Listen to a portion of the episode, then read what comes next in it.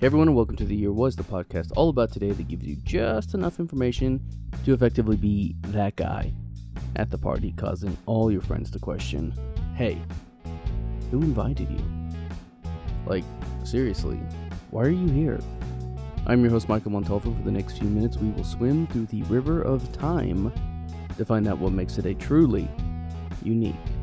On this episode, we examine the events that occurred June 3rd.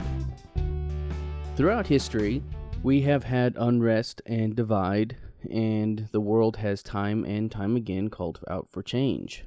We saw it in ancient times, we saw it in the revolutionary era, and we see it today in modern times.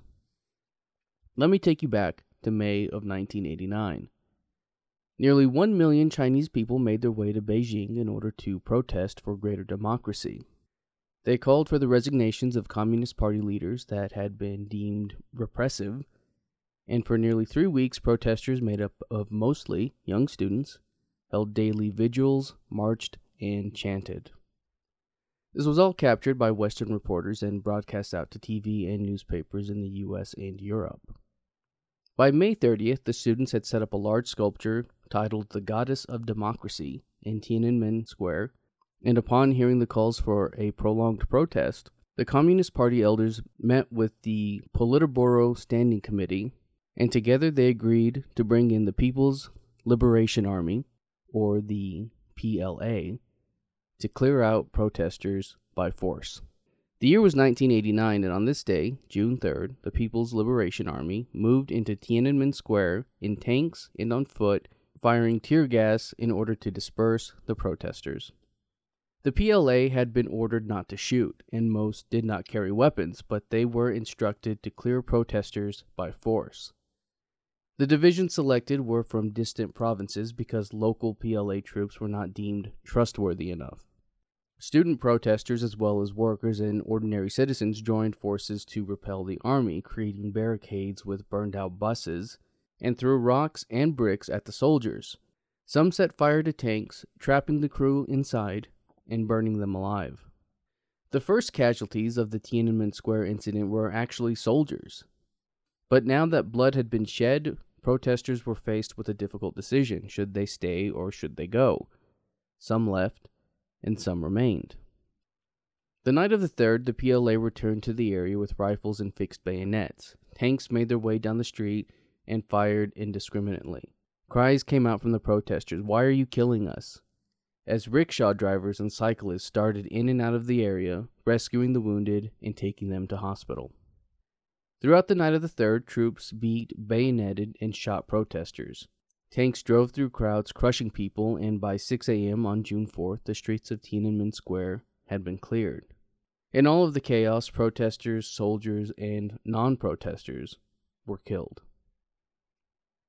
On the 4th of June, occasional gunfire polluted the air, Parents of missing students tried to make their way to the protest area but were warned away and shot as they fled.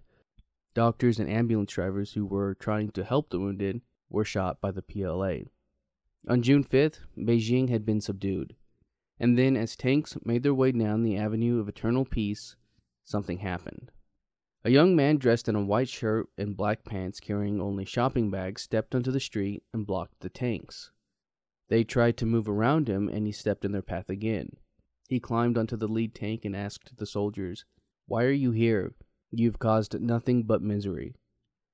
He stayed there in defiance for several minutes until two men rushed over to him and moved him out of the way.